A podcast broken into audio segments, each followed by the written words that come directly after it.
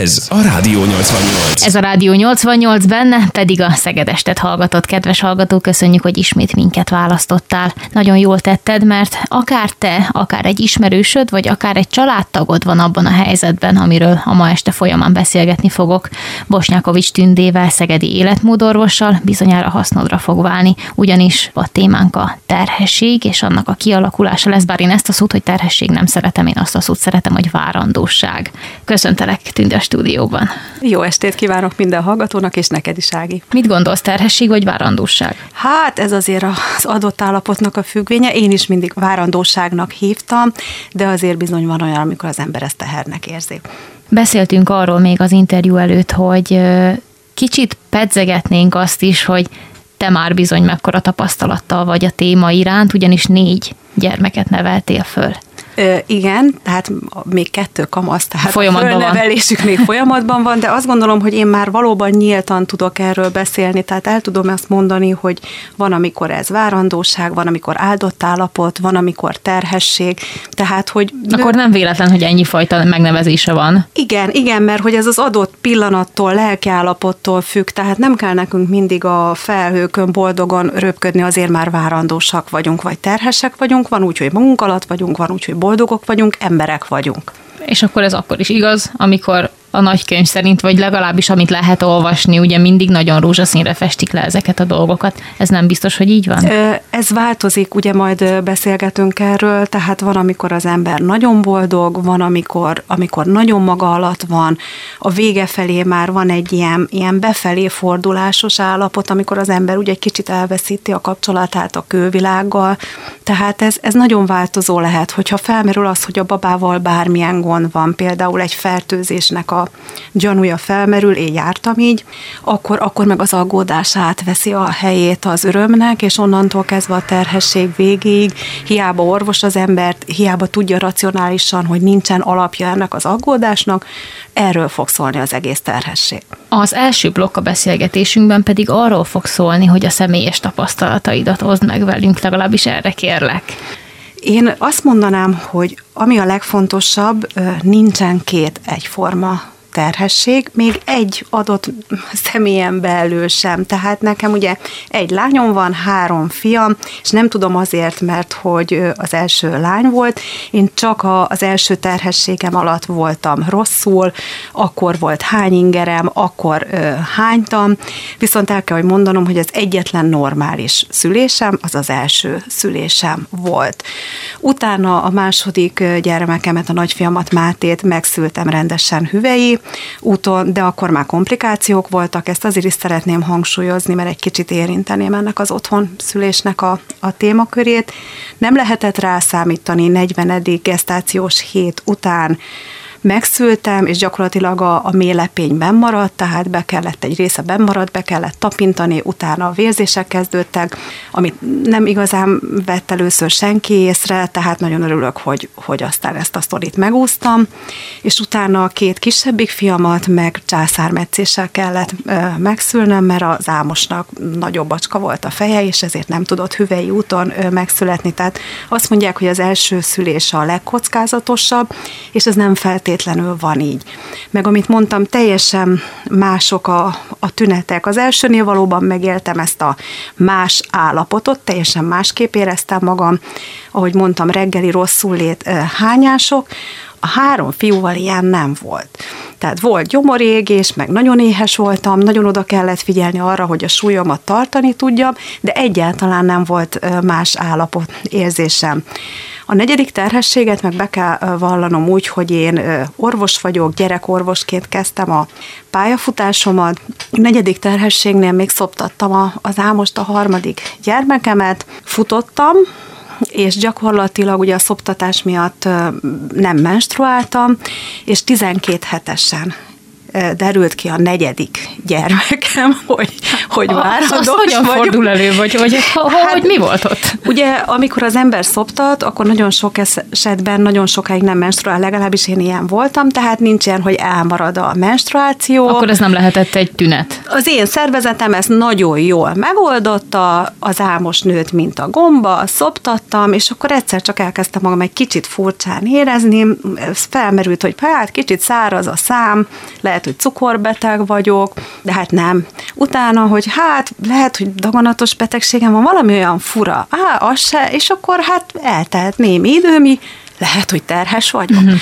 És tényleg így történt, hogy megcsináltam otthon a terhességi tesztet, bementem a klinikára, és akkor mondták, hogy hát, hogy nem tudják, hogy ez jó vagy rossz hír, hát mondtam, hogy keze is van, meg lába is, ugye ott volt egy tíz centi körüli gyerek, hogy akkor hétfőn menjek a tizenkét hetes vizsgálatokra a NUHA szűrésre. Úgyhogy Úgy, hogy azelőtt még egy nappal nem is tudtad, hogy igen, mi a helyzet. Igen. Mekkora meglepetésként ért igen, ez? Igen, hát olyan kis akarnok a legkisebb gyermekem, ő jönni akart, és jött. De azt egyébként ez nagyon hálás vagyok a sorsnak, hogy ő jött, félreértések elkerülése véget. Ez volt a legrövidebb terhességem viszont. Hamar véget ért. Csak két trimesztert kellett végig csinálnom.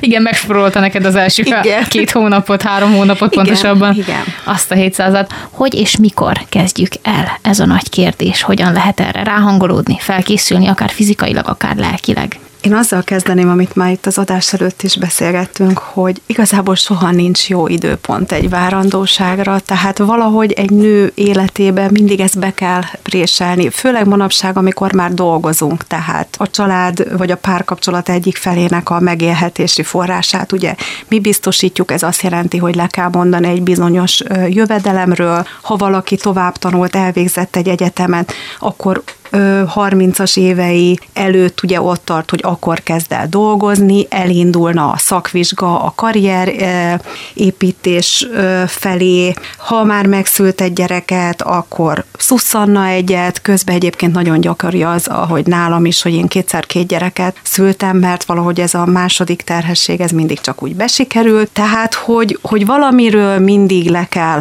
mondani. Persze megint más a helyzet akkor, hogyha valaki már régóta próbálkozik, és nagyon szeretne gyereket, akkor nyilvánvalóan az ő fókuszában az van, hogy legyen várandós, akkor lehet, hogy ő már túlságosan rágörcsöl erre a témára.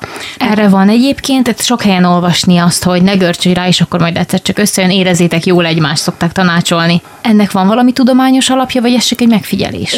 Én azt gondolom, nem olvastam így utána, hogy van tudományos alapja is, de a nagylányommal beszélgettem most adás előtt hosszasabban, mert ő május végén szült, és ő is pont így járt, hogy, hogy nagyon akarta a babát, nagyon szeretett volna terhes lenni, nem sikerült, és amikor elengedte, ezt ő mesélt, amikor már nem görcsölt rajta, akkor szinte rögtön várandós terhes lett. Tehát én azt gondolom, hogy tényleg, tényleg nem szabad az, hogy csak a várandóság, csak a, az, hogy teherbe essek, az legyen a fókuszba, élni kell az életünket, azért néhány szabályt azt nem árt így előzetesen is betartani, és akkor egyszer csak megérkezik az a kisbaba. Nagyon fontos az, hogy azért próbáljunk meg a testsúlyunkat úgy egy olyan normális, ideális szintre hozni a várandóság előtt, tehát itt nem csak arról beszélek, hogyha valaki túlsúlyos, hanem hogyha valaki nagyon alacsony súlyú, ő, ő próbálja meg egy kicsit hízni.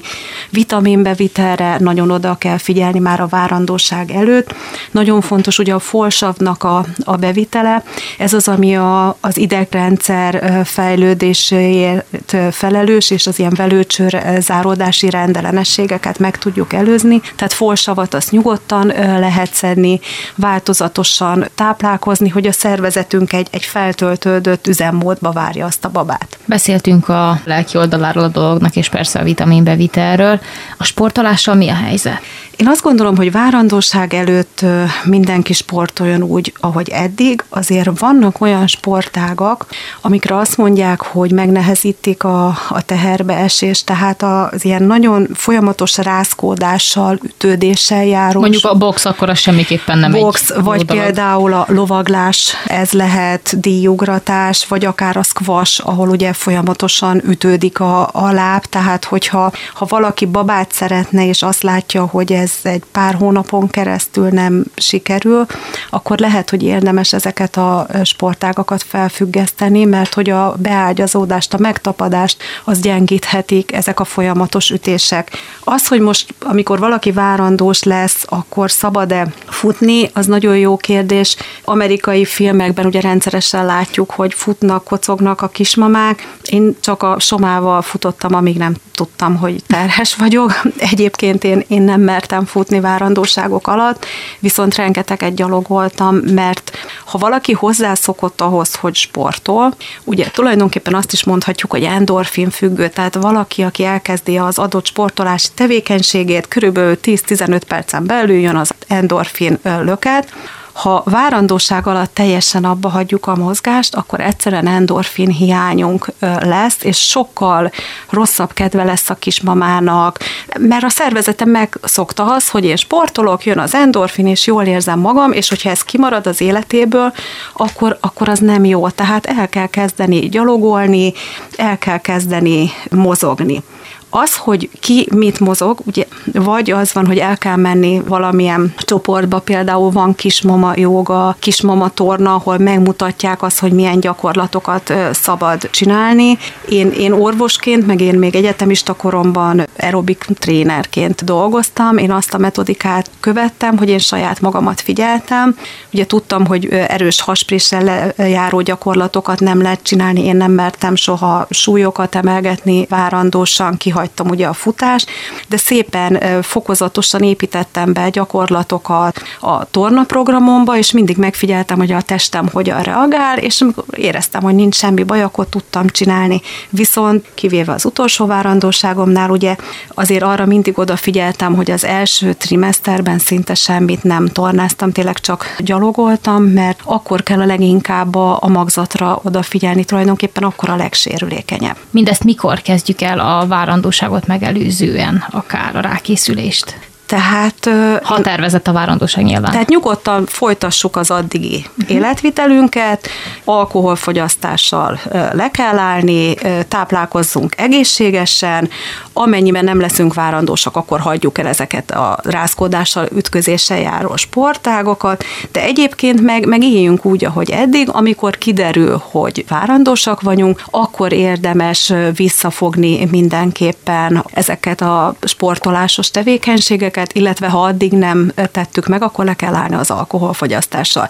A másik ugye a dohányzás, az viszont nagyon fontos. Tehát aki gyermeket vállal, az ne dohányozzon, és az fél évvel a tervezett terhesség előtt tegye le a cigarettát, vagy ne vállaljon gyereket.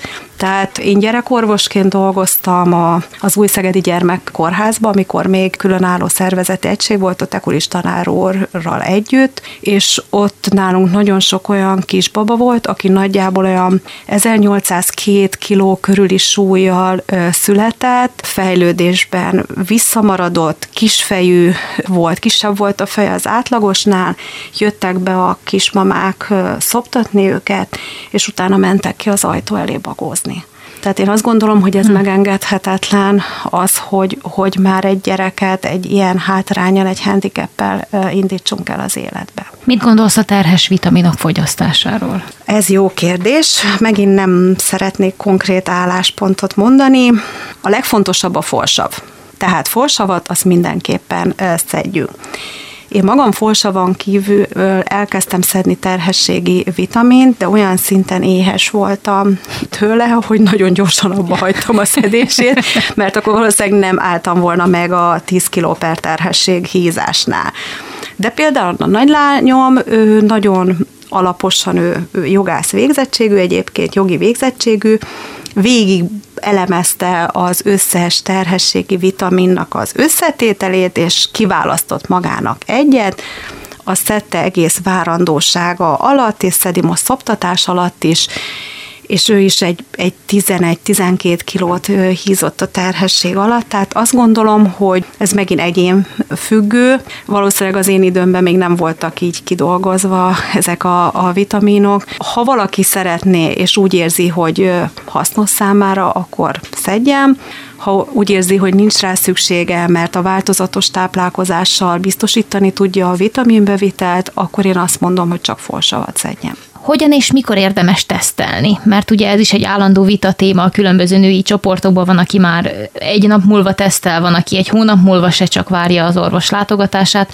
Hogy működik ez, és egyáltalán mikor érdemes hiteles válaszért csinálni ilyesmit? A legtöbb terhességi teszt az a menstruáció, tehát az elmaradt menstruáció első napját követően tudja kimutatni a várandóságot. Vannak már annyira nagyon érzékeny tesztek, amire azt mondják, hogy a fogantatást követően nyolcadik naptól képesek kimutatni a várandóságot. Ez egyébként, ezek a tesztek a há cé gé, tehát a humán korion gonadotropin hormon kimutatásán alapszanak, amit ugye a petesejt kezd el termelni, utána később a, a méhlepényben termelődik, és ugye a terhesség fenntartásában, kialakulásában, a megtapadásában, fennmaradásában játszik szerepet. Többféle teszt van ö, forgalomban, lehet tesztelgetni, én azt mondanám, hogy lehet, hogy egy picit érdemes várni, nagyon sok koraterhesség elmegy még ebben a szakaszban, tehát nem feltétlenül fontos magunkat lelkileg megterhelni azzal, hogy úristen, én tudom, hogy háromnapos terhes vagyok, és akkor valahogy úgy alakul, hogy mégis megjön az a menstruáció, mert a természet az bölcs, tehát azok a, azok a pici terhességek, amivel valami probléma van, ugye azok elmennek, tehát le, ezeket hagyni is kell, elmenni, el kell engedni. Lehetséges az, például olvastam korábban egy ilyet egy nőgyógyásznak, pont egy nőgyógyásznak a weboldalán, hogy sok olyan látszólag egyszerű menstruáció van, ami valójában egy pici terhességnek a vetélése, de erről még maga a lehetséges anyuka sem tud. Igen, ez így van, de én azt gondolom, hogy ezek így rendben is vannak, tehát mm-hmm. ezeket engedjük el. Ha kibírja valaki, ha még nincs annyira ráfeszülve a, a témára, én azt gondolom, hogy érdemes a menstruáció elmaradását követően akár még egy hetet is várni, és akkor már biztosan valós eredményt fog mm-hmm. látni a, a kismama, vagy a leendő kismama. A másik módszer, ami ugye nem tesztelésen alapszik, és alkalmas arra is, hogy kimutassuk, megfigyeljük, hogy mikor van tüszőrepedésünk. Én egyébként ezt a dorka születés előtt alkalmaztam, az a reggeli testhőmérséklet mérés. Tudni kell, hogy a menstruáció alatt, illetve azt követően a legalacsonyabb a testhőmérséklet, illetve ami jellemző az, hogy ingadozik, hol ennyi, hol annyi. Ezt érdemes már egyébként elkezdeni, egy, amikor az ember a várandóságot tervezi, mert akkor megnézi, hogy az ő szervezete hogyan viselkedik, hogyan reagál a ciklusának a változásaira. A tüszőrepedés előtt egy-két napra leesik, illetve a tüszőrepedéskor ez a hőmérséklet, majd ezt követően megemelkedik ilyen harminchat hat, harminchat nyolc vagy harminchét Celsius fokos hőmérsékletre, ez egyénfüggő, ezért érdemes nézegetni. Akár írhatjuk is minden Igen, nap, persze, ugye? persze. Én egyébként ezt csináltam, uh-huh. ugye digitális hőmérővel kell mérni, vagy hónajban, vagy szájban javasolják a mérését, és ha az ember várandós marad, vagy várandós lesz, akkor nem esik le ez a testhőmérséklet, marad mondjuk az a harminchat nyolc vagy harminchét Celsius fok, ha pedig nem fogant meg a baba, akkor a menstruáció első napján vagy előtti napokban visszaesik. Tehát ez, ez két dologra alkalmas ez a módszer, meg tudjuk azt nézni, hogy van-e tüszőrepedésünk, és mondjuk a, a ciklusnak melyik részén. A másik az az, hogy tulajdonképpen a várandóság jelzésére is alkalmas lehet. Ez egy egyszerű, gyakorlatilag pénzbe nem igazán kerülő módszer. Szintén női csoportokban lehet ilyesmikkel találkozni, hogy felteszik a kérdést sokszor, hogy számít-e bármilyen körülmény abban az esetben, hogy én most fiút vagy inkább kislányt szeretnék szülni. Én ehhez mindenféle megközelítést olvastam már. Orvosként erre mit mondasz? Befolyásolható-e ez? Én azt gondolom, hogy nem. Vannak ilyen elméletek, hogy amikor még valaki nagyon ilyen nőies attitűddel rendelkezik, akkor inkább lánya születik, ha férfiasabb, akkor inkább fia, hát úgy tűnik, hogy én férfiasodtam az évek alatt. Csak egy lányom lett és három fiam, bár dorka lányom szerint azért lettek öccsei, mert ő nem akarta, hogy még egy lány testvére legyen. Tehát, hogy nem akart osztozni. Tehát nem, nem, én azt gondolom, hogy, hogy nem mondanak ilyen ételeket, de ne, tehát ezt engedjük el. Meg ez a feküdj észak felé, fordítsd a fejedet a kelőholdra, és a stb. Meg imádkozzak meg a irányába, tehát nem, nem, ezt, ezt hagyjuk. Én azt gondolom, hogy bármit kap az ember, bárki érkezik abba a családba, teljesen mindegy, hogy lány vagy fiú, hálásan kell fogadni, és egyetlen egy dolog számít, hogy egészséges legyen. Ebben egyetértünk. Viszont amikor valaki megfogan, te négyszer is megcsináltad ezt, csak azért kérdezem, van ott valami különleges érzés, vagy azt nem lehet igazából érezni? Akár most itt lelki, fizikai dolgokra is gondolok együttesen. Én bevallom, őszintén nem éreztem, sőt, én azt hiszem, hogy ennél még rosszabb vagyok, nekem egy kicsit, hiába csináltam négyszer végig, valahogy mindig tudtam, hogy, hogy ott van az a baba a hasamba, és éreztem, hogy, hogy mozog. Ugye hát nyilvánvalóan végig csinálja az ember ezt a kilenc hónapot, de én igazából mindig akkor fogtam föl pszichésen, hogy ott van az a baba, amikor kibújt. Én ezt nem tudom megmagyarázni, ez valószínűleg az én sajátosságom, de ezért mondom, hogy mindenki másképp működik. Én akkor tudtam elhinni azt, hogy ott van és megérkezett, amikor már a karjaimban tartottam. Addig olyan, valahogy olyan, olyan mint egy kicsit ilyen tudathasadásos állapot, hogy igen, tudom, ott van, mozog, rugdos, de ne, nekem akkor még nem volt az igazi. De ez, ez én vagyok, tehát nyilván más Sok ezt megint másképp élik meg.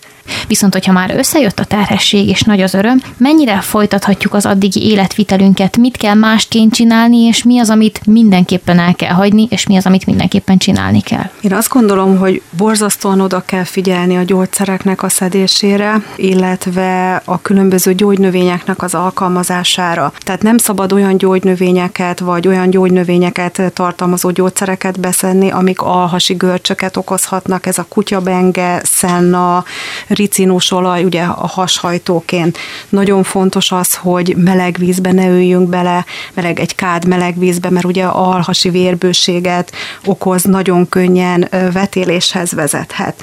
A terhesség az egy immunszuprimált állapot, mert ahhoz, hogy a babát ne idegen testként, idegen élőlényként fogja föl a szervezetünk, ezért az anyai immunrendszer legyengítésre kerül. Ez azt is jelenti, hogy jóval könnyebben megfertőződünk. Tehát mindenképpen a Covid-járvány alatt megszoktuk a maszknak a viselését. Nyugodtan, főleg ilyen őszi-téli időszakban, ha bevásárlóközpontokba, tömegbe megyünk, vagy akár a munkahelyen is, amíg dolgozik a kismama, akkor föl kell venni a maszkot a légúti fertőzések elkerülése érdekében. Nagyon fontos, ha mégis belekövetkezik a koraterhességben a, a, egy, egy vírusfertőzés. Ez mondjuk az első három hónapban. Az első három hónapban, mondjuk vagy a negyedik, hatodik hétben, akkor ugye nagyon észnél kell lenni. Eleve vírusfertőzésnél ugye nincsen specifikus gyógyszer. Nekem a nagylányom egyébként pont így járt négy-hat hetes terhesen, hogy elkezdődött nála egy hőemelkedés, egy lázas állapot, egy, egy végtagfájdalom, egy tipikus torokfájás. Akkor mondták, hogy na, akkor hív fel édesanyádat, és akkor én is kicsit bajba voltam, még fitoterapeutaként is, hogy most mit csináljak, amit ki tudtam találni, ezt tudom mindenkinek ajánlani, nem kellemes, de hasznos módszer, hogy több gereszt fokhagymát, ez a hányásos kismamának kifejezetten idézőjelbe, tehát egy akár egy négy-hat gerez vagy nyolc gerez fokhagymát össze kell törni, mézzel ki kell keverni, és ezt kell megenni minél nagyobb dózisban. Ugye itt az összetert fokhagymában antibiotikus, antivirális, antimikotikus anyagok szabadulnak fel az összetöréstől, illetve a mézben is van a hidrogénperoxidnak egy fertőtlenítő hatása. A dorkánál bevált, tehát megfogta ezt a korságot, gyakorlatilag már másnap reggelre jobban lett, de igazából nem nagyon volt nekem se tippem. Nagyon meg kell nézni azt, hogy milyen teákat fogyaszthat egy, egy kismama. Ugye kamillatát minden mindenképpen megfázásként hársfatát lehet, akkor levendula, citromfű tea fogyasztható, de például már az echináceánál, ami egyébként nagyon jó vírusfertőzéseknél, ennek azért nagy szakirodalma van, ugye alkoholban van feloldva, nem ajánlott, azon kívül nincs egyértelmű irodalma annak, hogy várandóság alatt szedhető vagy nem. Ha mégis valaki a konzervatívabb gyógyszereket pártolja, akkor pedig nagyon meg kell nézni, egyeztetni kell a kezelő orvossal, hatással, vagy ha antibiotikumra van szükség, hogy mi az az antibiotikum, vagy akár köhögéscsillapítás, hogy mi az a köhögéscsillapító, amit be lehet venni, de köhögéscsillapításnál is azt mondom, hogy egy lándzsás ütifű szirop ugye nyálkoldásra, nem is annyira köhögéscsillapításra kiváló, ezt akár otthon is el lehet készíteni, és mindenképpen akár a mellkasra kenni ezeket a krémeket, mert az, az legalább nem szájon keresztül kerül be a, a szervezetbe. Tehát minél fiatalabb egy terhesség, kisebb egy terhesség, az első trimeszterben erre hatalmas nagy figyelmet kell fordítani. Itt azért beszélni kell, azt gondolom, hogy a terhességi hányásról, vagy a, a vészes hányásról is. Itt ugye a gyakori kevés evés válik be, a gyömbérte, a gyömbéres keksz, viszont elképzelhető, hogy ez így nem elég. Amit még otthon lehet csinálni az, hogyha már tényleg nagyon sokat hány a kismama, és alig marad meg benne valami, akkor lehet házilag ilyen orális rehidratáló oldatot készíteni. Ez ugyanaz, mint a patikába kapható, csak sokkal olcsóbb. Gyakorlatilag egy liter vízbe kell hat csapott táskanál cukrot, és fél csapott táskanál sót beletenni, és ezt kell iszogatni a kismamának. Nyilvánvalóan a terhességi hányásnak is van egy olyan szintje, ami viszont már orvosi kezelést, beavatkozást igényel, tehát azt gondolom, hogy ha ez fennáll, akkor azért folyamatosan a nőgyógyászukkal a kismamáknak egyeztetni kell, hogy mikor van az a pont, amikor ebbe már be kell avatkozni. Szintén a terhességi hányás ugye az vitaminvesztést fog okozni. Ez egyébként úgy nagyjából a tíz-tizenkettedik héten tetőzik ez a dolog. Tehát elképzelhető az, hogy bár a terhességnek az egyik pozitív hatása az, hogy gyönyörűen nő a haj, és nagyon szép és dús, hogy ebben az esetben például holhat a haj, mert, mert tápanyag és vitamin hiány alakul ki, és amikor rendeződik ez az állapot, akkor jönnek a terhességnek az áldásos hatásai. A haj megindult növekedésével kezdtük meg a sort. Mi van még ezen kívül? Én azt gondolnám, hogy azzal kezdeném, hogy boldog az ember, hogy várandós. Tehát ugye optimális és jó esetben nagyon várja az a családának, az új jövevénynek a, a megszületését. Tehát a párkapcsolatot nagyon megerősítheti azt, hogyha ha valaki várandós lesz, és akkor jó esetben ott áll mellettünk a párunk, aki ebbe támogat, másképp fog ránk tekinteni. Tehát ez az első legfontosabb, hogy egy, egy belső öröm, egy, egy lelki béke kialakul. És igen, vannak fizikális, kifejezetten pozitív változások. A haj az tényleg sokkal szebb. Tehát nagyon nő, gyönyörű, dús lesz, öröm ránézni. Általában a bőrtünetek is javulnak. Hát egy kis részben van, akinek romlanak, tehát az ilyen pattanásos tünetekre gondolok, de általában sokkal szebb lesz a kismamáknak az arcbőre. Egy szintén pozitív hatás az, hogy a különböző bélrendszeri gyomorbélfekélyek begyógyulnak a várandóság alatt. Tehát annak ellenére, hogy nagyon sokszor magas gyomorsavval jár ez az állapot, általában ezek a fekélyek meggyógyulnak, tehát regenerálódik. Ennek mi lehet az oka? Igazából nem, nem tudom ezt így megmondani, de ez, ez megfigyelés. Én magam egyébként azt gondolom, hogy így jártam, mert egyetemista koromban rendszeresen voltak ilyen fekélyes tüneteim. Ez azt jelenti, hogy tavasszal, ősszel egy hétig az embernek nagyon fáj a gyomra, meg nagyon oda kell figyelni az étkezésre. Ezek az első várandóságomat követően teljesen elmúltak, és azóta se tértek vissza, tehát ebből a szempontból van személyes tapasztalatom is a témában. Hát ugye ne beszéljünk arról, hogy megnő a kismamáknak a melle, ami, és először csak a melle, a pocakja még nem, tehát azt gondolom, igen, hogy... amikor fenn már tudják lenni, még nem tudják, hogy mi a helyzet. Ez is egy kifejezetten pozitív változás lehet. És így nagyjából ennyi akkor. Igen. Akkor viszont térjünk rá a többire, mert van olyan is, amire érdemes ilyenkor sokkal inkább figyelni, ez például a különböző fertőzésektől való önmagunk megóvása. Mire érdemes itt a leginkább figyelmet fektetni? Akkor egy kicsit visszakanyarodnék a táplálkozásnak a uh-huh. témaköréhez, nem csak ahhoz, hogy nem kell két ember helyett enni, hanem az, hogy változatosan kell enni, de amivel nagyon oda kell, oda kell figyelni.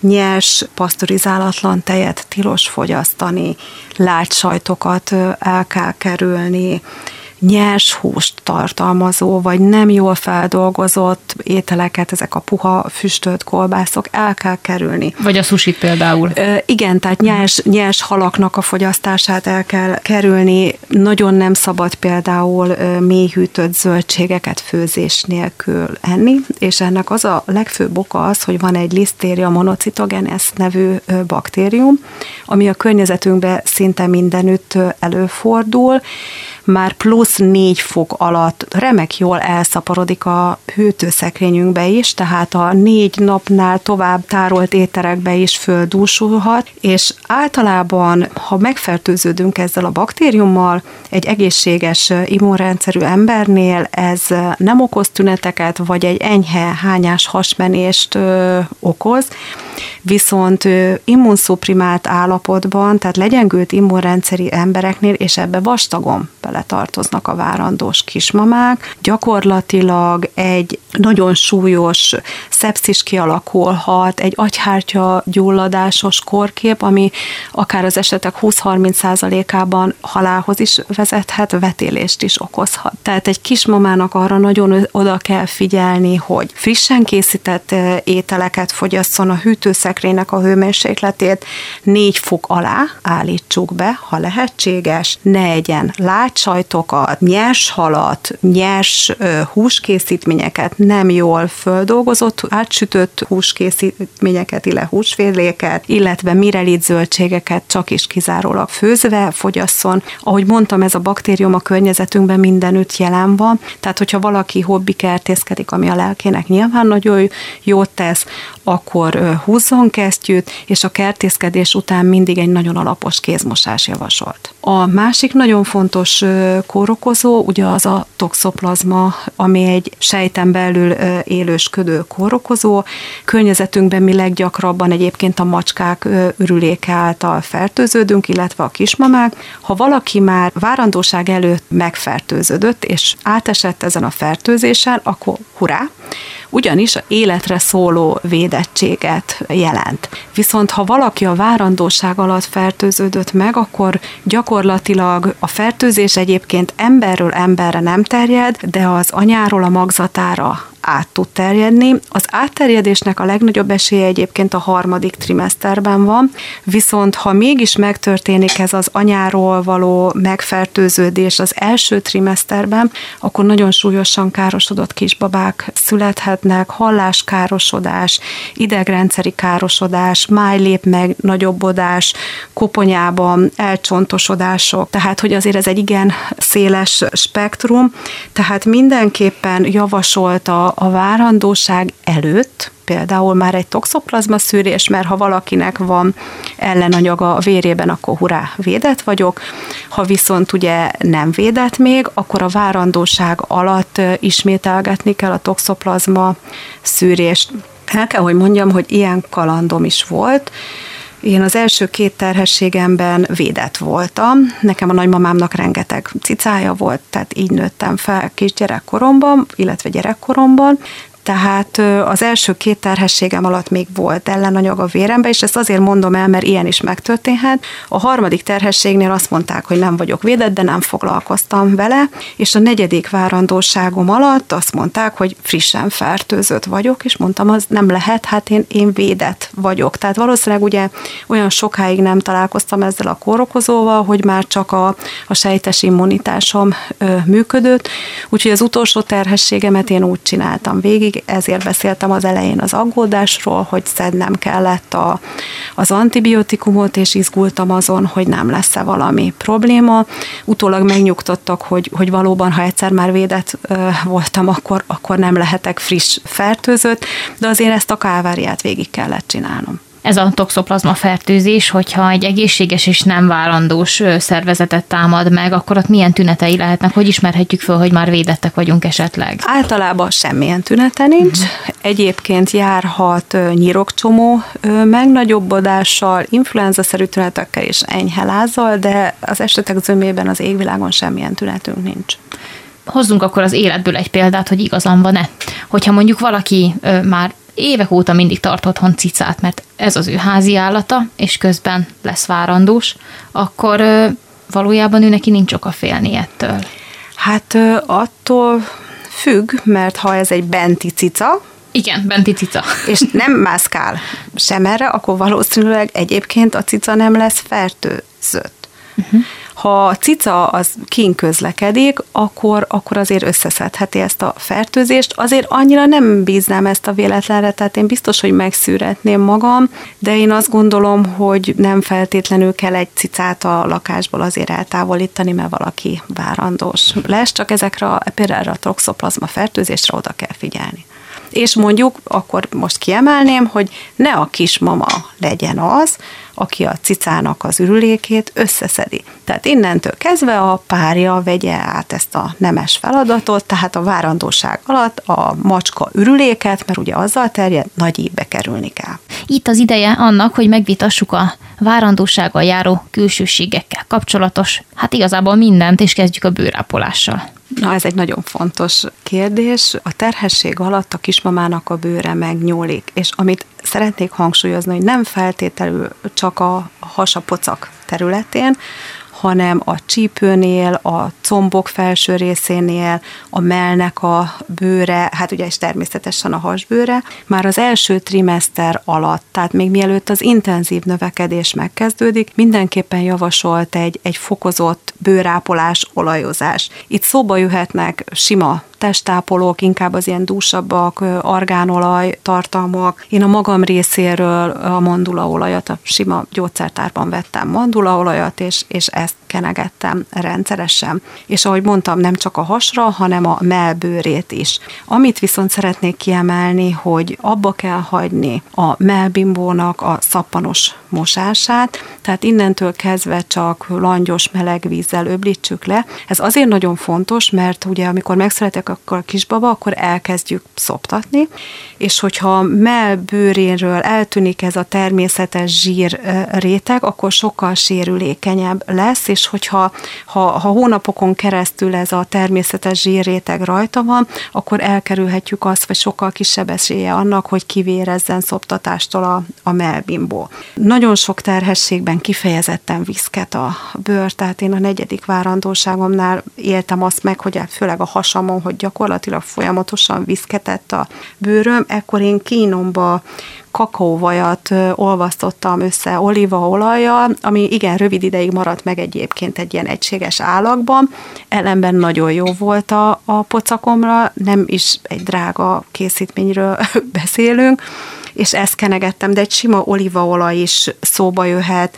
Azért lehet egy kis kollagént szedegetni, nyilvánvalóan azért úgy mértékkel, tehát nagyon-nagyon-nagyon fontos ez. A kismama közérzete szempontjából is jó az, hogyha ezeket a terhességi csíkokat meg tudjuk előzni. A bőrápolás témaköréhez tartozik az is, hogy azért amit már említettem, ne együnk kettő helyet, és azért ez az optimális hízás, ez azért a nyolc-tíz-tizenkét kiló körül van, tehát, tehát próbáljuk meg a, a súlynövekedést megállítani, hiszen minél nagyobb darabok leszünk, annál jobban megnyúlik a bőrünk, de hogyha most nem a bőrünkről beszélek csak, hát gondoljuk bele, hogy a szívünknek mekkora munka az, hogy viszi azt a terhet, amit eddig vitt, és még ezen kívül ugye gyakorlatilag a magzatot, tehát ugye a magzat is megnövekszik, az egész rendszert működtetni kell, és hogyha a magzaton, a magzatvizen, a méhlepényen, a, a méhen kívül mi még plusz kilókat rakunk rá, akkor sokkal nehezebb dolga van a szívünknek. Arról nem beszélve, hogy egyre nagyobb az embernek a pocakja, és a, a nyirokkeringésünket ez gátolja, és nyilvánvalóan, ha plusz kilókat felszedünk, még jobban gátolja, és ezért a lábdagadás, láb elnehezedés, az esetleges viszereknek a, viszeres panaszoknak a kialakulása is sokkal intenzívebb lesz. Tehát érdemes egy fegyelmet megtartani. Én azt csináltam, hogy ugye egy normális ciklus alatt is általában egy két kilós súlyingadozással kell számolni a menstruációtól a menstruáció előtti időpontig. Én ezt a kettő kilót már beleszámoltam mindig a terhességi hízásba, és akkor ugye a, a terhesség az, az egy hónap múlva derül ki, és akkor innentől kezdve én havi egy kiló hízást engedtem meg magamnak, be kell, hogy valljam, hogy az utolsó terhességnél ez úgy nézett ki, hogy ezt az egy kilót meghúztam a hónap első hetében, aztán utána koncentráltam még három, három és fél hétig, majd a következő hónapban megint meghíztam az első ö, héten, tehát azért, azért kell, de én mondjuk nagyon, ezt nagyon tudatosan ö, csináltam. Ö, lehet, hogy valakinek nem kell ennyire odafigyelnie, azért nekem nagyon nagy élmény volt, vagy én, én szerettem azt, hogy megszültem a babát, és egy hét múlva már hordtam a farmerjeimet. De van, aki erre azt mondja, hogy hiúság, tehát, hogy ennek van egy valóban egy hiúsági oldala, meg van egy kifejezetten egészségi oldala, az, hogy a, a szervezetünket ne terheljük le e, túlságosan.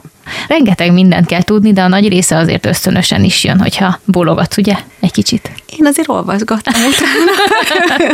Lehet, Ó, hallani sok mindent. Van, aki nagyon olvas, van, aki azt mondja, hogy majd jön az magától. Hát most pont azért vagyunk itt, hogy ezt eldöntsük. No de, beszéltünk arról is, hogy az öltözködés is valamilyen szempontból megváltozik, és mégis csak nők vagyunk, hiába van a várandóság, szeretünk csinosak lenni. Mi a helyzet az öltözködéssel, ahogy elkezd növekedni a pocak?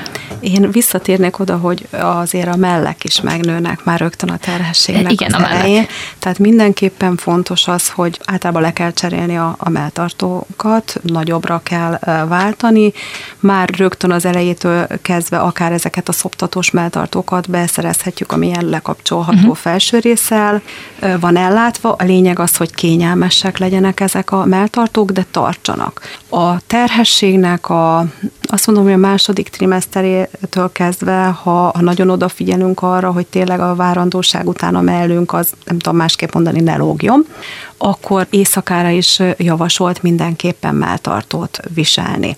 Ez az első. A nagyon fontos az, hogy kényelmesek legyenek a, a ruhadarabjaink, ne szorítsák el a, a hasunkat, ez már az első pillanattól kezdve lehet egy ilyen diszkomfortérzés, hogyha ha szorít az a, az a ruhadarab, lábunkat ne szorítsa el. Tehát nem kell túl sok mindent venni, tehát nagyon fontos az, hogy ne öltözködjük túl a várandóságot, megszüljük a babát, aztán hordjuk a saját ruháinkat, tehát hogy ez legyen a, a, az, a pszichénkben, nem az, hogy én, én nagy darab maradok, kijövök, szoptatok egy pár hónapot, és utána visszaveszem az eredeti ruháimat. Azért azt kicsit már a terhesség utánra, a várandóság utánra átugorva hangsúlyoznám azt, hogy kilenc hónap a várandóság, és azt mondják, hogy ennyi idő kell ahhoz, hogy a testünk visszaalakuljon, tehát türelmetlennek se ö, szabad majd lennünk. Tehát visszatérve, két terhességi farmer, két leggings, amiben például otthon is ücsöröghetünk, nagyon divatosak most ugye a stretches anyagú felső részek, ezeket nyugodtan húzzuk rá a pocakunkra, az eredeti ruháinkat, és szintén nagyon divatosak most a bő pulóverek, tehát arra a terhes farmerre, terhes szoknyára ráhúzok egy stretches felsőt, egy pulóvert, és ugye megvan oldva az öltözködés. Én bevallom őszintén, ugye amikor én várandós voltam, akkor még nem ezek a magas derekú nadrágok voltak, hanem a csípő nadrágok, tehát ott, ott remek jól meg lehetett ezt a kérdést egy darabig egy guminak a segítségével oldani, gyakorlatilag ugye az ember lehúzta a cipzárt, és akkor a gombjuk meg a, a gomb között egy gumi elhelyezésre kerül. Tudom, nem annyira hangzik jól, de jól mutatott. Egyébként ma az ember hordta a saját normál farmerjét, és egy hosszabb felső részt rávet. Nyáron nagyon praktikusak egyébként a a sima nyári ruhák, tehát hogy én ezt tényleg nagyon nem vittem túlzásba. Volt olyan, hogy már el kellett menni egy boltba, és már nem volt már mit fölvennem, és akkor elmentünk egy szegedi boltba, ott átöltöztem, és akkor fölvettem az új ruháimat, ezt tudom konkrétan egy sötétbarna háromnegyedes leggings, meg egy sötétbarna kötött térdig érő ruha volt, amit vásároltunk, mert már egyszerűen tényleg nem volt ruhám, de, de fölös leges. Lehet használtam venni bármit, tehát egy, egy kismama nadrág az nem feltétlenül megy tönkre, tehát interneten körbe lehet nézni, nevek nélkül említeném, hogy azért van olyan nagy áruház lánc, ami kifejezetten olcsón árul terhességi harisnyát, leggingset, tehát érdemes ezeket megnézni, de nem kell túlzásba vinni. Említetted most a tartós melltartót, illetve a terhességi harisnyát. Van-e még bármi olyan ruhadarab, amire így nem gondolunk nem terhesként, de azért érdemes és hasznos beszerezni? Ö, mindenképpen itt a, itt a harisnyáról jut eszembe, hogy azért akinek családi hajlama van viszereknek a kialakulására, ugye erről nem tehetünk, vagy van, vagy nincs. Ott nagyon oda kell figyelni a terhesség alatt kialakuló viszértágulatok megelőzésére, tehát mindenképpen javasolt kompressziós zoknit vagy harisnyát hordani. Ezeknél nagyon fontos az, és ezt, ezt nagyon gyakran nem mondják el még, akár viszérambulanciákon sem, hogy ezeket a harisnyákat, zoknikat úgy kell fölvenni reggel, hogy a legelső véna telítődés előtt. Tehát még mielőtt legelőször fölkelnénk reggel, kimennénk vécére, inni, fogatmosni, bármi, akkor az ágy mellé oda kell készíteni ezt a harisnyát vagy zoknit, akár ugye testhintőporral bekenni a lábunkat, hogy könnyebben fölcsúszanak, égnek ereszteni a lábunkat, és így kell fölhúzni ezt a harisnyát, zoknit, hogy már az első véna telítődés előtt ez a lábunkon legyen, és ekkor hatásosak a, ezek a segédeszközök. Tehát akinek hajlama van rá, észleli magán, hogy a viszer, viszértágulatai vannak, mindenképpen kezdjen el ilyet viselni. Ami még nagyon jól lehet a, a viszértágulatoknak a kenegetése gyógyhatású készítménnyel, itt például a körömvirágkenőcs is szóba jön, ugye annak egy nagyon erős, ez egy abszolút természetes anyag, és egy, egy nagyon erős gyulladásgátló hatása van, tehát a körömvirágkrémnek a, a használatát is kifejezetten javasolom. Amikor neked elkezdett nőni a pocakod, akkor mi, miket tapasztaltál? Volt-e valami furcsaság? Mondtam, hogy én ilyen fura alkat voltam, tehát ugyan fura volt, hogy bennem van ez a gyerek, és nem igazán tudtam fölfogni, viszont nem bírtam a, a testemnek a változásait követni. Tehát, hogy a, az utolsó, a harmadik trimeszterben már olyan gyorsan nőtt a hasam, hogy egyszerűen a testképem, a tudatom, az nem érte utol a, a valóságot, tehát én, én azért egy kicsit neki mentem be, hogy valljam a konyhapultnak, vagy egy asztalszékének, vagy bárminek, mert én azt hittem, hogy hamarabb véget érek. Tehát, hogy, hogy egyszerűen ez, ez egy furcsa állapot, de nem, a, a tudatunk nagyon nehezen tudja a testünknek a, a változását ö, utolérni. Tehát, hogy de ezen sem szabad meglepődni. Tehát a dolog lényeg az, hogy nincs két egyforma terhesség, nincs két egyforma a nő, nem kell feltétlenül az elvárásoknak megfelelni, mindig eljátszani, hogy boldog vagyok, a felhőkön ugrálok, hangulatingadozások vannak, el kell fogadni, próbáljuk meg magunkat azért jól érezni a bőrünkben, és nekem két dolog segített ebbe nagyon. Egyrészt hát ezek a könyvek, ugye? Van ez a, nem könyvcím, de hogy, hogy a terhesség hétről hétre bemutatásra kerül különböző könyvekbe, ez nagyon sokat segít az embernek, hogy ott meg tudja nézni, hogy a baba már ekkora, most már hal, kinyitotta a szemecskéjét, ez megvan, ez is kifejlődött, tehát, hogy ez egy hatalmas nagy lelki támasz. Van olyan könyvem, ami arról szólt, hogy milyen szép a kismama, például egyik terhessége alatt ezt olvasgattam, nem egy normális állapot egyébként, a vége meg már nagyon nem. Tehát én alapvetően egy türelmetlen ember vagyok. Nekem azt megtanulni, ugye kivéve az utolsó várandóságom, ami két trimeszterből állt, hogy az a kilenc hónap, az kilenc hónap. És hogyha én a feje tete, fejem tetejére állok, az akkor se rövidebb, sőt, hát ugye ne is legyen rövidebb, és hogy ezt ki kell várni, és a végén már nagyon türelmetlen a, az ember. Nekem a filmek segítettek, de ez nyilván egy, tényleg egy teljesen más pszichés állapot. Volt, amikor Disney rajzfilmeket néztem, például a Hófehérke és a Héttörpe nagyon bejött nekem, vagy Schwarzeneggernek van a Junior nevű filme, ami egy másik várandóságom utolsó hetén segített át, bevallom. bevallom őszintén, nagyon, ez, talán ez itt nem reklám, gondolom, nem minősül annak, az egy nagyon jó film, és nagyon ember ilyen eljátszotta, és borzasztóan magamra ismertem, amikor már mindenen elsírta magát. Hát a környezetnek azért türelmesnek kell lenni, tehát ezt azért hangsúlyoznám, tehát ugye az embernek a hangulat ingadozásai, rá jön az emberre ez a hatalmas fészekrakó ösztön, ugye ez a takarítási mániában is megnyilvánul, tehát rengeteget takarítottam, hát itt partnernek kell lenni a, a családnak is ebben a történetben. Beszéljünk akkor a három trimeszterről is mindenféleképpen. A tiéd a szó. Kezdjük a legelején. A terhesség negyvenhétből áll. Ahogy az előbb említettem, se nem rövidebb, se nem hosszabb, tehát ezt, ezt mindenkinek ki kell várnia, végig kell csinálni. A három trimeszter az úgy néz ki, hogy az elsőtől a tizenkettedik hétig van az első trimeszter. Ez a legsérülékenyebb szakasz gyakorlatilag. Azt kell mondanom, ez egy kicsit túlzás, de hogy szinte mindene kifejlődik a magzatnak ebbe az első tizenkét hétben, tehát ekkor vigyázzunk legjobban a mozgással, azzal, hogy milyen gyógyszereket, milyen gyógynövényeket viszünk be a szervezetünkbe, a fertőzéseknek az elkerülése végig fontos, de ebben az első trimeszterben a legfontosabb. Ilyenkor lehet egy más állapot, ugye jelentkezhetnek a reggeli rosszullétek, a hányások, a savasgyomor, ugye az azért később is. A második trimeszter saját tapasztalatom alapján, meg mindenki más elmondása alapján a legjobb. Akkor már egy kicsit megnyugszik az ember, tehát az első trimeszterben ugye azért még a vetélésnek a, a fenyegetése is ott, ott lebeg az ember előtt, főleg akkor, hogyha már korábban voltak vetélései, vagy volt vetélése.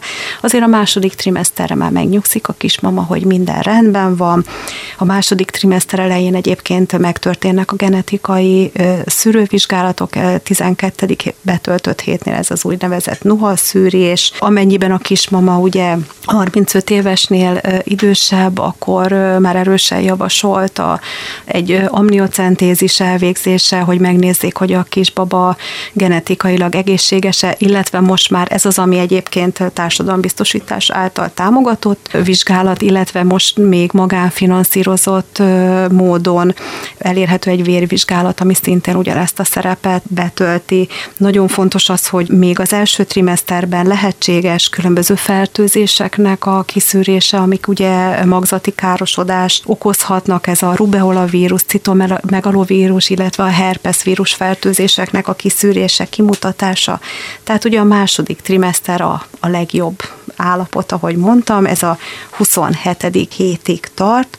Egyébként a huszadik hét környékén derül ki a, a babának a neme, tehát akkor, hogyha szeretnénk, akkor már megtudjuk azt, hogy kisfiúra vagy kislányra készüljünk. Ez megint családoktól, kismamától, pároktól függ, hogy ők szeretnék-e tudni. Én azért mindig szerettem azt tudni, hogy most lelkileg mire készüljek, kislányra vagy kisfiúra, azért, azért jó azt, azt tudni, hogy kiérkezik a családban. És akkor a harmadik trimeszter az, ami már azért kezd egy kicsit kényelmetlenné válni, tehát ekkor már úgy rendes mérete van a babának, elkezd kihasználni az anyai szervezetet, tehát megtámaszkodik a bordáiban, ezt így kinyomogatja, különböző tornagyakorlatokat végez, rátelepszik a hólyagjára, tehát nagyon sokat kell, nagyon sok kismamának vécére járni, akkor fölnyomja a gyomrot, ugye fölpuhul, kinyílik a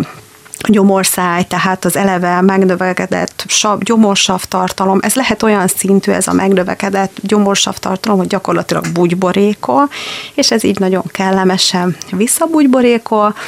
Ugye egyre inkább nő a hasunk, tehát intenzíven kenegetni kell, nehéz, amit már mondtam, a, a testképnek a követése, és hiszen itt, itt azért már jelentkezik kicsit a, a szüléstől való félelem, az aggódás, van egy teljesen normális folyamat, ez a, ez a befelé fordulás, amikor a, a kismama egy picit úgy kezdi a, a külvilággal elveszíteni a kapcsolatot, és, és jobban szeret magába lenni, begubózni, de tudni kell, hogy, hogy ez, egy, ez egy természetes dolog, amit az egész terhes várandóság alatt szeretnék kiemelni, hogy nagyon-nagyon fontos a, a közösségi támogatás, de nem feltétlenül az internetes csoportokra gondolok, mert ott nagyon nagy, bocsánat, ki kell, hogy mondjam, hülyeségek is le vannak írva, amik nagyon tévútra vihetik a kismamákat, hanem jó az, hogyha van olyan barátnőnk, olyan ismerősünk, aki hasonló cipőben jár, mint mi, hogy pont várandós, vagy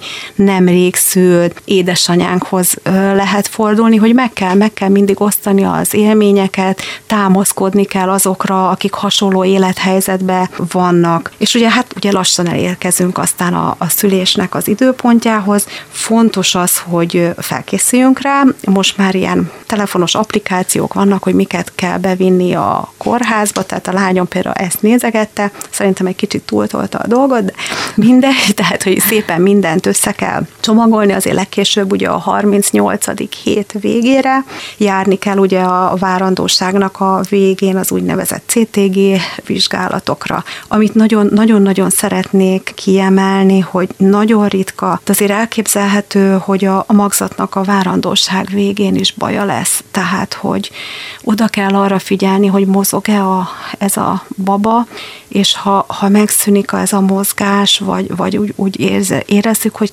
jóval kevesebb, akkor ez egy nagy, nagy bajt is jelezhet előre, tehát mindenképpen orvoshoz kell fordulni, orvoshoz kell fordulni, ha erős vérzés kezdődik, és ugye be kell menni a kórházba az egészségügyi ellátóhoz akkor, hogyha a magzatvíz elmegy, mert ez azt jelenti, hogy a magzatburok megreped, és hogyha nem történik meg a, a szülés egy bizonyos időtartamon belül, akkor ugye a magzati fertőződésnek az aránya az nagyon megugrik. Tehát igazából ennyi. A lányom azt mondta, kérdeztem, hogy mit mondjak, ő azt mondta, hogy hát hangsúlyozzam azt, és ebbe teljesen igazam, hogy nem lehet felkészülni. Igazából, tehát engedjük azt el, hogy én így szeretnék szülni, vagy úgy szeretnék szülni. Igen, szerintem mindenki úgy indul neki, hogy hüvely szülést szeretne, és könnyű szülés, de nem tudjuk, hogy mi fog történni.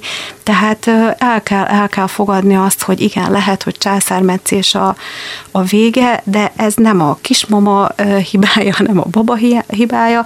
Így alakult. A lényeg az, hogy ott legyen az egészséges újszülött, és hogy a kismamának, az anyukának se legyen semmi baja. Mi az, amit mindenképpen üzennél azoknak a hölgyeknek, akik most járnak éppen, hát vagy abban a cipőben, hogy tervezik a babát, vagy már abban a cipőben, hogy az első néhány hónapos babuciukat simogatják a pocakban? Én, én azt gondolom, hogy tényleg annál nagyobb dolog, amikor az ember kezébe veszi azt az újszülött babát, amikor kijön, az nincsen a a világon. Azt, hogy az oda vezető utat, azt ki hogyan éli meg, az azt gondolom, hogy teljesen egyéni, de, de, de mindenképpen megéri, tehát azért nem véletlenül szültem négy gyermeket.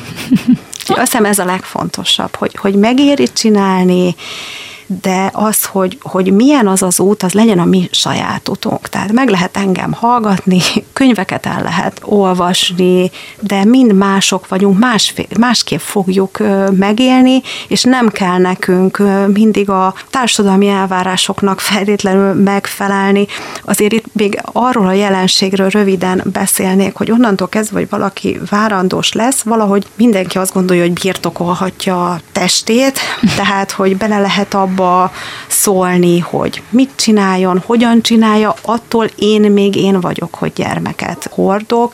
Én kifejezetten nem szerettem azt, ha például hozzáértek a pocakomhoz, ugye régebben ez szokás volt, nem tudom, most szokás-e, tehát udvariasan meg lehet mindenkinek azt mondani, hogy köszönöm, nem, és előkerülnek egyébként a rémtörténetek, ezeket nem kell meghallgatni, tehát azt gondolom, hogy a, az én utam, az én testem, és majd, majd a lényeg az, hogy célba érjek. Ez a zárszó. Köszönöm szépen, hogy a vendégünk voltál, és még folytatjuk. Nagyon szívesen, legközelebb is. Legközelebb is, csak azért, hogy a hallgatóknak is mondhassam.